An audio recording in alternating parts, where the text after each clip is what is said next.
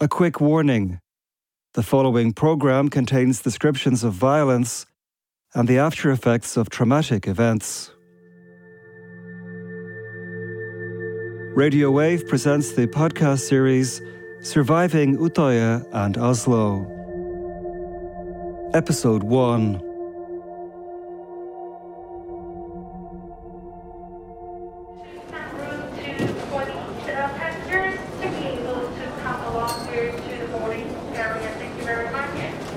It's early morning on May 22nd, 2023. I am at the Prague airport, waiting for my flight to Norway. In the next few weeks, I will be trying to find out what life is like for the people whose lives were indelibly altered by the two terrorist attacks on July 22nd, 2011.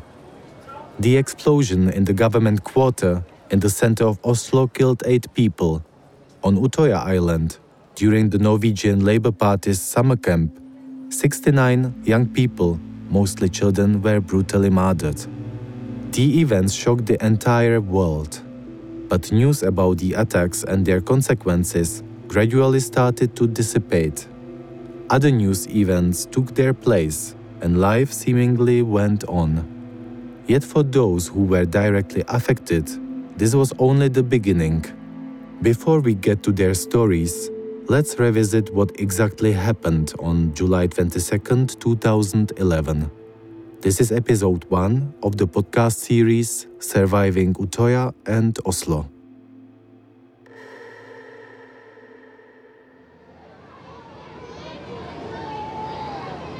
Friday, July 22, 2011, started off as a normal Norwegian summer day. Everything changed just after 3 pm when a white van pulled up to one of the government buildings in the center of Oslo. This set in motion a series of events that altered Norway forever. Against the backdrop of official news reports, those who experienced the attacks firsthand will now narrate them from their own perspectives. Sharing their stories are survivors from the Oslo attack, office worker Nile and security guard Tore Inge, as well as survivors of the massacre on Utoya Island Cecilia, Bjørn, Jørgen, Dore, and member of the international delegation Natia from Georgia. We also hear from Cecilia's mother Eileen and Unni, whose daughter Andrine never made it back home from the island.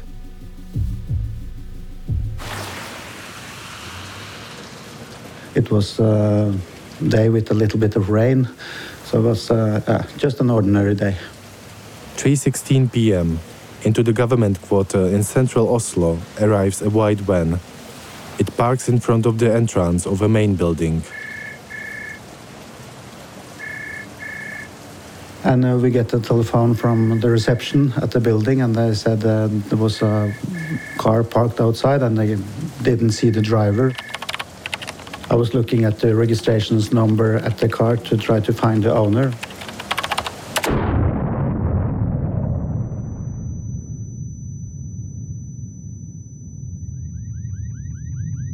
Three twenty-five p.m.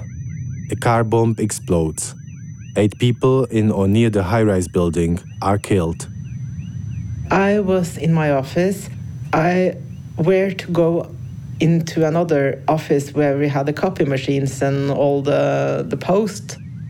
And suddenly it was this large, large, enormous noise. I was just standing upside down and I didn't do anything. I was so shocked. I was just frozen. 3:27 p.m. The security unit of the government quarter informs the police about the explosion. I looked down at my hands and they were shaking enormously. We didn't know what happened outside because there were no uh, open windows, a lot of uh, things from the roofs which had fallen down, and a lot of the lamps in the corridors had fallen down. 3:29 p.m. The first police patrol arrives at the government quarter. Uh, after the explosion, there was uh, a lot of uh, chaos.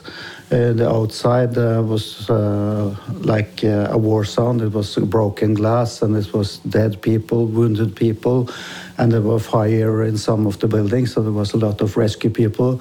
Everything was uh, destroyed in four or five buildings with all the windows. All the interior from the high uh, government building had been blown out on the backside of the building, and it was the backside that we could see. It was a hell of concrete and glass and broken furniture and papers. 3:35 p.m.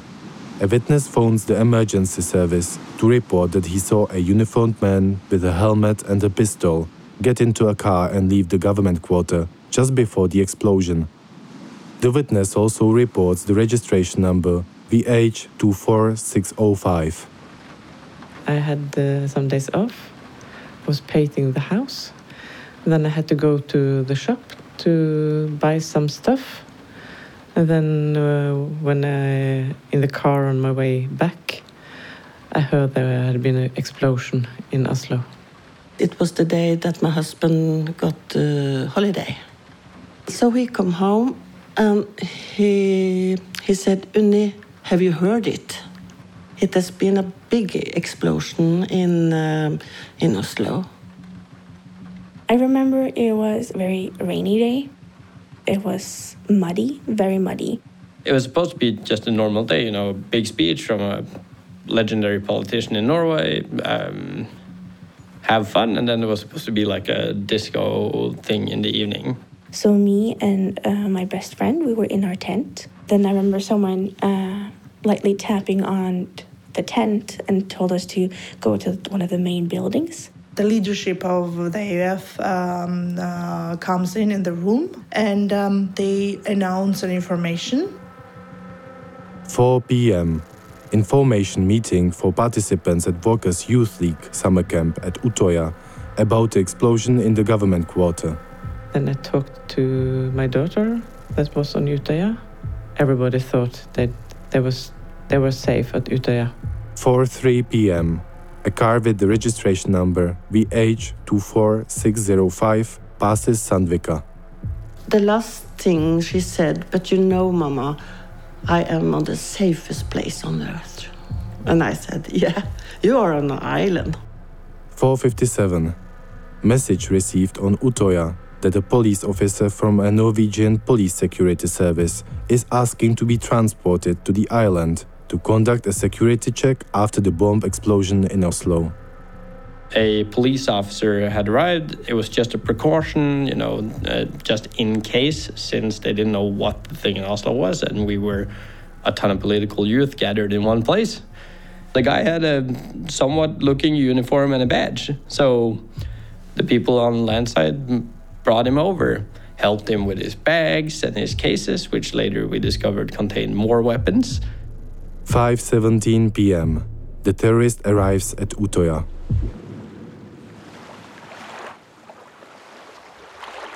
While we were sort of coordinating and trying to figure out what was happening um, and what this blast was, whether it was like a gas leak that had blown or whether it was intentional, um, like a terrorist attack, um, we started hearing like popping sounds. Um, like we thought maybe it was like someone with fireworks. 5:21 p.m. A security officer and Utoya's general manager are killed by the terrorists just below the main building. I was sitting at the the main building. All of a sudden, I saw a lot of people. There were more gunshots, and then all of a sudden, all of a sudden, a lot of people came running in through the entrance of the main building. 5:22 p.m. A security guard is killed on the path leading to the cafe building. We just see a person come up over the hill, and he's wearing like a police uniform. So no one's initially scared of him uh, until he starts shooting. We were at the tent area. We saw this huge crowd of people running over. We couldn't stop them. We couldn't like uh, talk to them because, of course, they were running in panic. And when they ran past us, uh, a police officer came walking over. I wanted to go and ask him. So I went towards him, and when I was about 15 to 20 meters from him, a friend of mine from southwestern Norway came up to him first and then he shot her three times. 5:23 p.m. Five people are killed outside of the cafe building. A further two are fatally wounded. I turned around and me and the other people from Troms who were still standing at the tent area just ran. Uh, and he turned towards us and fired like a clip from his magazine, and then we ran into the woods. And I run to the other side of the island to try and hide.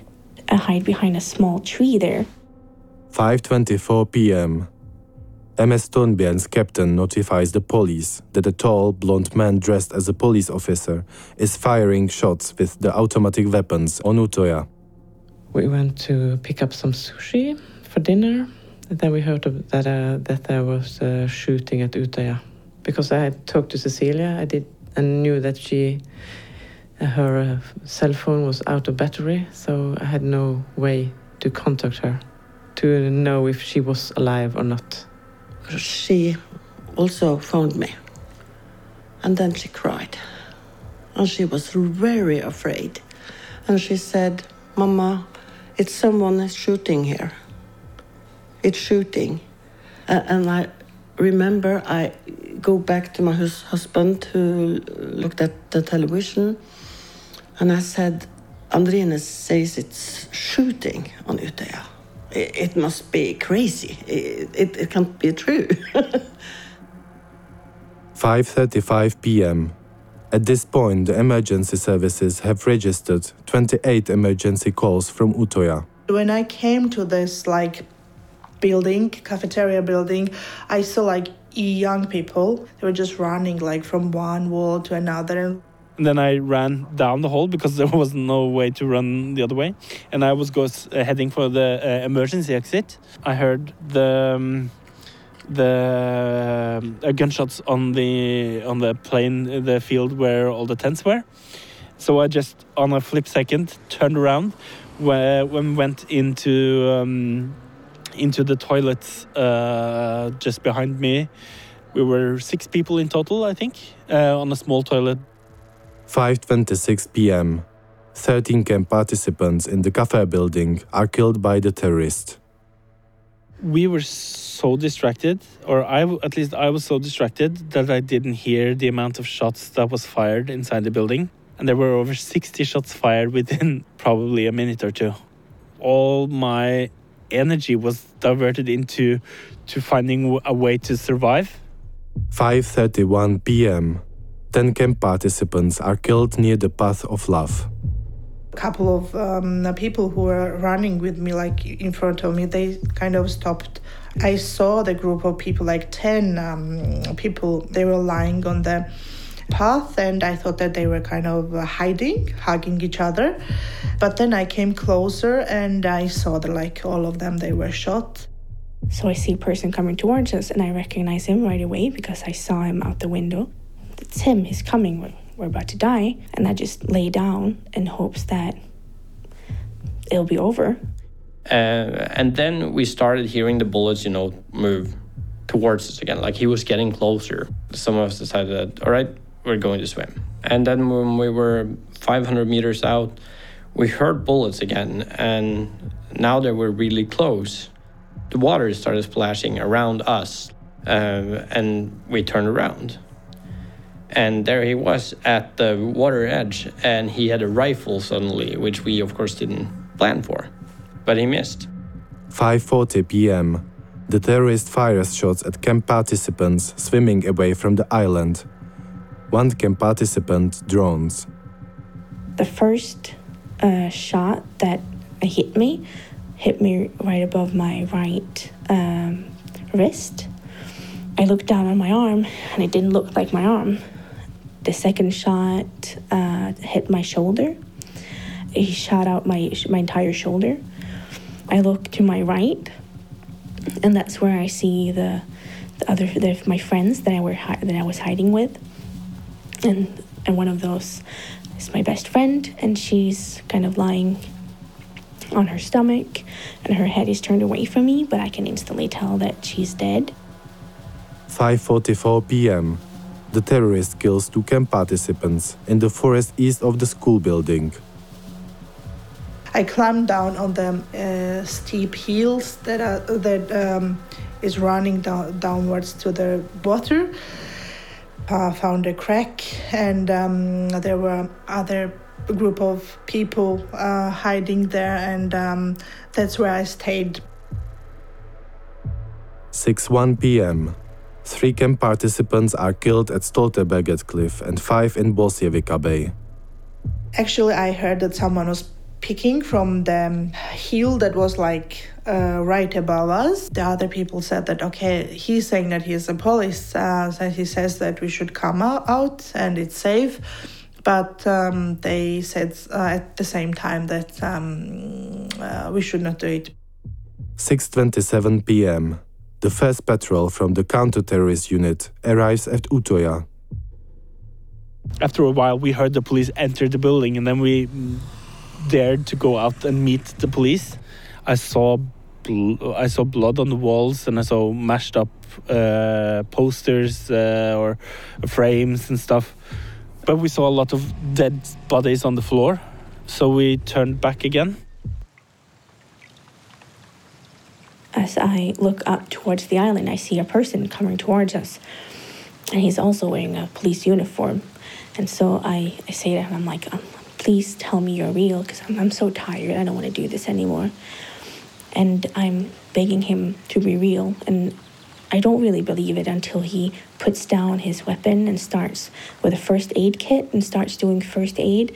That's when I fully relax and realize it's over. 6:34 p.m. The counter-terrorist unit arrests the terrorist on Utoya. So we waited uh, until um, the terrorist was taken. Then I started to call. And the phone call, uh, I heard it ring, but no, no, no one answered.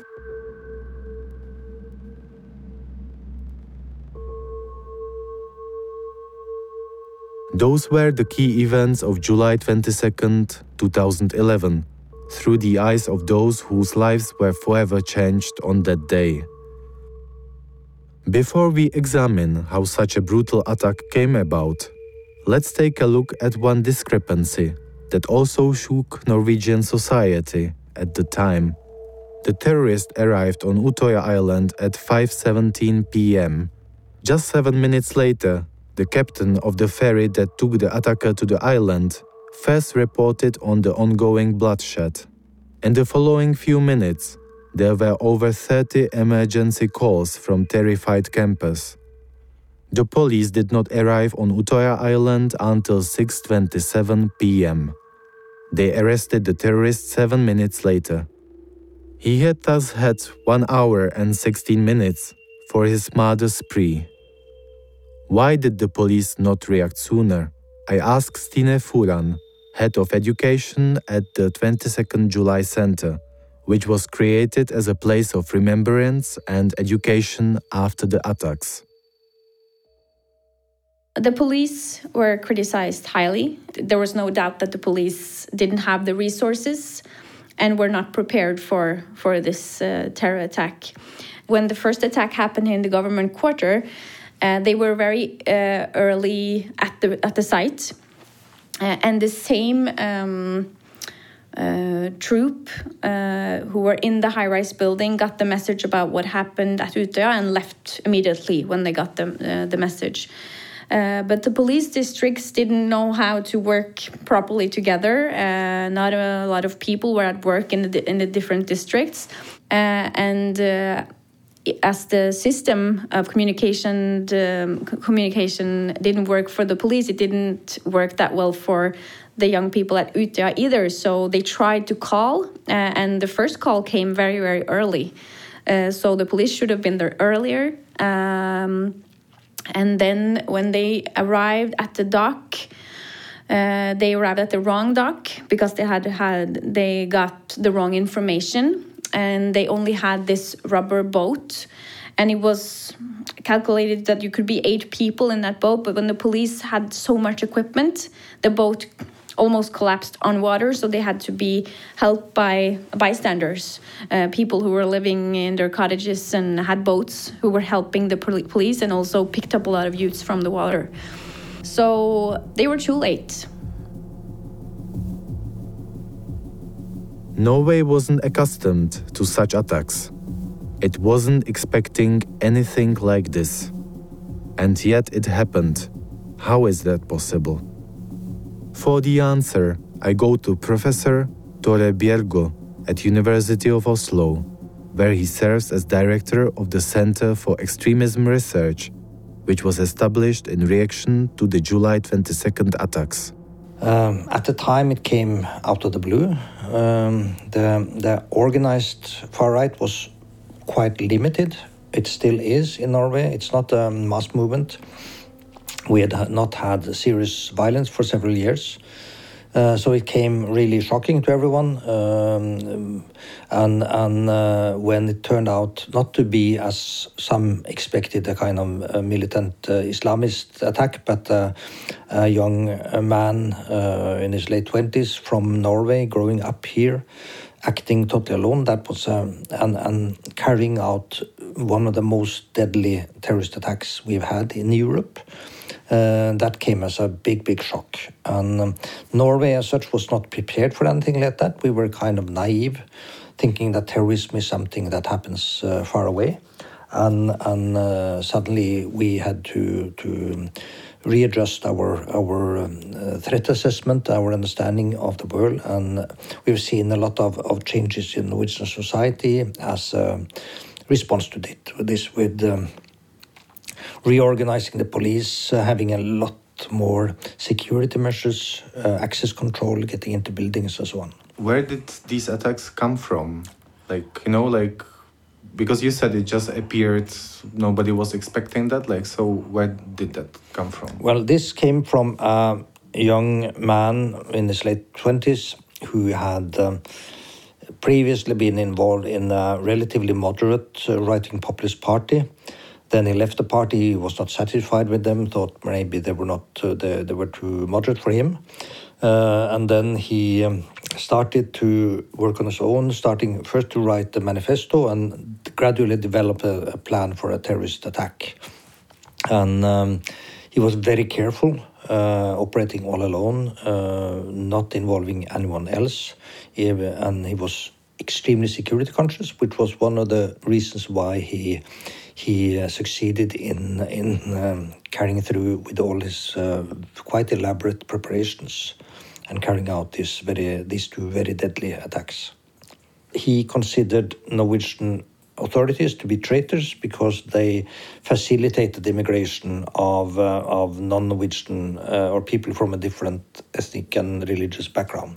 He was very concerned about the Muslim takeover of Europe had this um, this idea of the Eurabia, uh, which is a conspiracy theory claiming that there is a kind of um, conspiracy between European politicians and uh, Muslim leaders that the European population will prepare the uh, the ground for a Muslim takeover of Europe, and that was his basic argument. And then he had. Um, brought in a lot of racial theories, like uh, like he wanted to breed racially pure children in order to sort of um, uh, uh, counter this kind of of um, big replacement of the population. But he's clearly uh, both driven by ideology and, and political goal, but also by a very deviant personality disorder. Even though state officials initially spoke about the events as attacks on all of Norway and on democratic principles as such, later investigations showed that the primary target was the then ruling Labour Party on several levels. Uh, the Labour Party in Norway is uh, one of the biggest parties uh, and uh, has been ever since the the Second World War in Norway. Um, they are on the left side of uh, the politics, and then you can almost like automatically get why a far right extremism would attack them just because of where you are at in in in politics. Uh, they have uh, been a part of uh, developing a lot of the politics that we have in Norway today, and uh, the terrorists wanted to attack the government quarter because of the prime minister who was from the Labour Party, Jens Stoltenberg he wanted to attack the youths at Utøya. We sometimes at the center we call it that he wanted to attack the future of the Labour Party and uh, the present in the government quarter. But he also wanted to attack the past of the Labour Party by choosing another target that was a woman uh, who is called Gro Harlem Brundtland. She was the first female prime minister in Norway, also from the Labour Party, and she was visiting the island on the 22nd of July. So you can see that the Labour Party is a connection here. Who were the young people that were on Utoya? The youngest uh, member of the Workers' Youth League was 13 years old. Uh, but uh, at Utøya, uh, all the summer camps are arranged by the youths themselves. So, not that many adults, if you could say that, are there. And they have political workshops, but they also have uh, volleyball and football matches or soccer matches. Uh, they they have uh, dating, uh, concerts. So for many, of course, it was the political aspect, but also because you got friends from all over the country, and some of them were there because well. My friend was going and I wanted to go too. It's a summer camp, it should be fun. So, a lot of different people actually. You can't say that all of them were like this or that.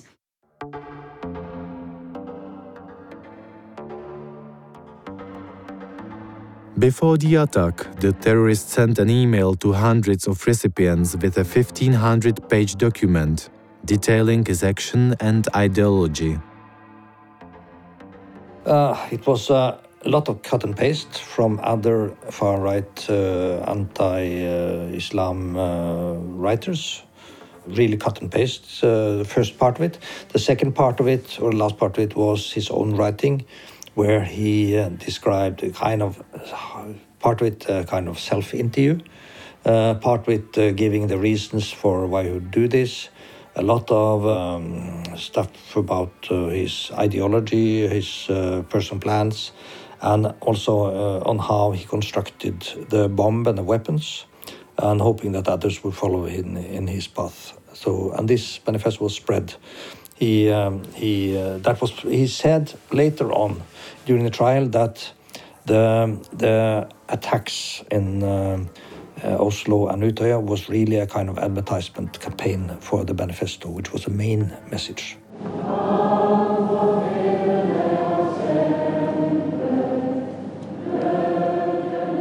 In the immediate aftermath of the attacks, rose marches took place all across Norway in which shocked citizens expressed their condolences to the survivors, the victims, and their loved ones.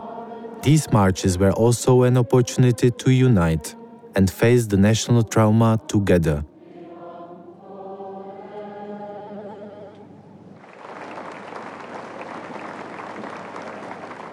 On that day and the time after, um, you saw that uh, the Norwegian population, in one way, were in shock. Like, how could this happen here in Norway? Uh, and uh, there was a lot of uh, rose marches where people contributed from all over Norway because the youth uh, who were at Utøya were from all over Norway. So it was a big trauma for the whole population. Uh, and um, I believe that a lot of people felt that these rose marches, this way of showing love, was a part of coming together, and it was very important for a lot of people. Uh, and it's also very important to for children today uh, not to scare them, to show them that we can stand together even though something as horrible as this has happened.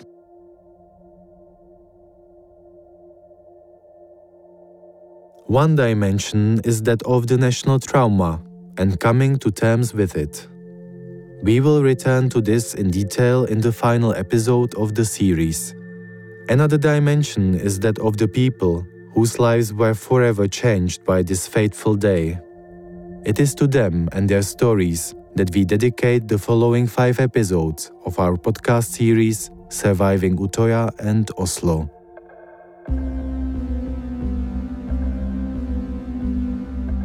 Surviving Utøya and Oslo, a podcast about those who lived through the attacks. Listen on wave.cz, the mujRozhlas app, and other audio platforms. Author Lukasz Hodek. Dramaturg Jakub Horacek. Sound engineer Radim Delesk. Sound designer Adam Vonesh. Producer Petra Kupsova.